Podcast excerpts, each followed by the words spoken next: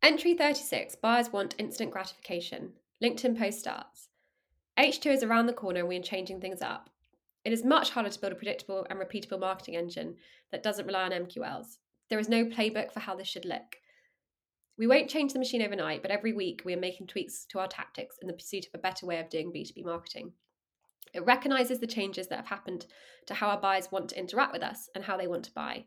Interested to hear what other marketing leaders are changing up for H2. LinkedIn post ends.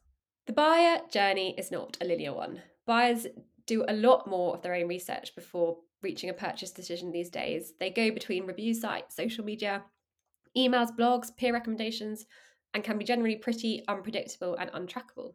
This means they want information that allows them to make decisions on demand, full access and instant gratification. So we ungated all of our content, as you've heard about throughout this diary. And they want that content to be consumable in channel, zero click content. So we're trying to offer them value upfront in channels like LinkedIn. And they want the option to engage with content in multiple formats, like written, audio, and video. So we make sure our content covers these three content types. The standard buyer's expectations have increased. Clickbait, high level, written by a marketer with no subject matter expertise just doesn't cut it anymore. So we make sure each and every piece of content we produce is value led.